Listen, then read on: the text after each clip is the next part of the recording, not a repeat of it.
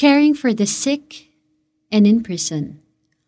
Ako'y walang maisuot at inyong ginamitan. Nagkasakit at inyong dinalaw. Nabilanggo at inyong pinuntahan. Sasagot ang mga matuwid.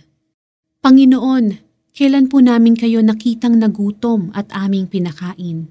O nauhaw at aming pinainom? Kailan po kayo naging dayuhan at aming pinatuloy? O kaya'y walang maisuot at aming dinamitan?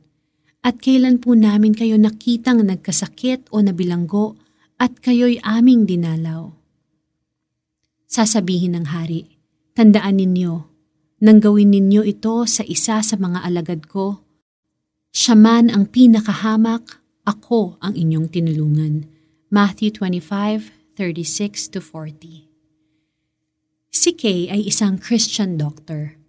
Noong mas bata pa siya at may free time, madalas ay umiikot siya sa ICU ng isang ospital para dalawin ang mga pasyente at ipagdasal sila.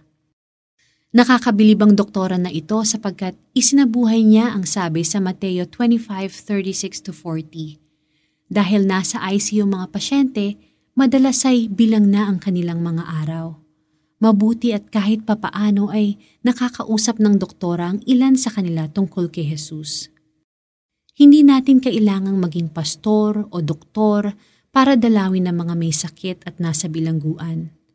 Actually, Maraming tao ang may sakit at bilanggo, hindi lamang physically, kundi spiritually at emotionally din.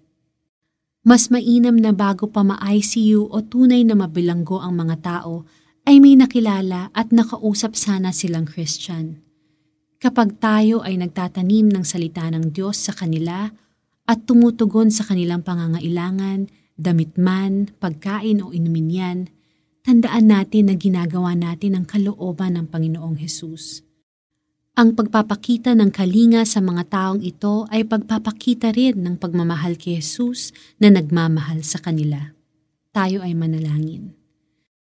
Panginoon, kausapin niyo ako at ipakita niyo kung sino ang mga may sakit at bilanggo sa paligid ko, physically at spiritually.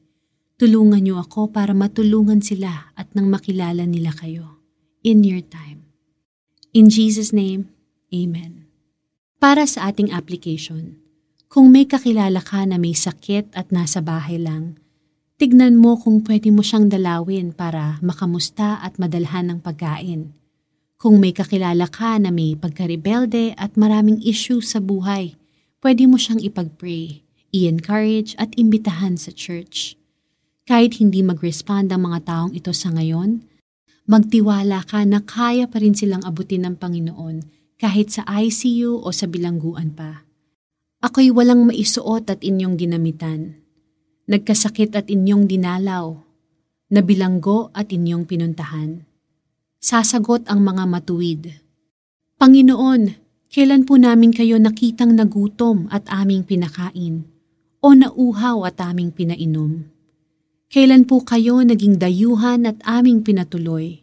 O kaya'y walang maisuot at aming dinamitan?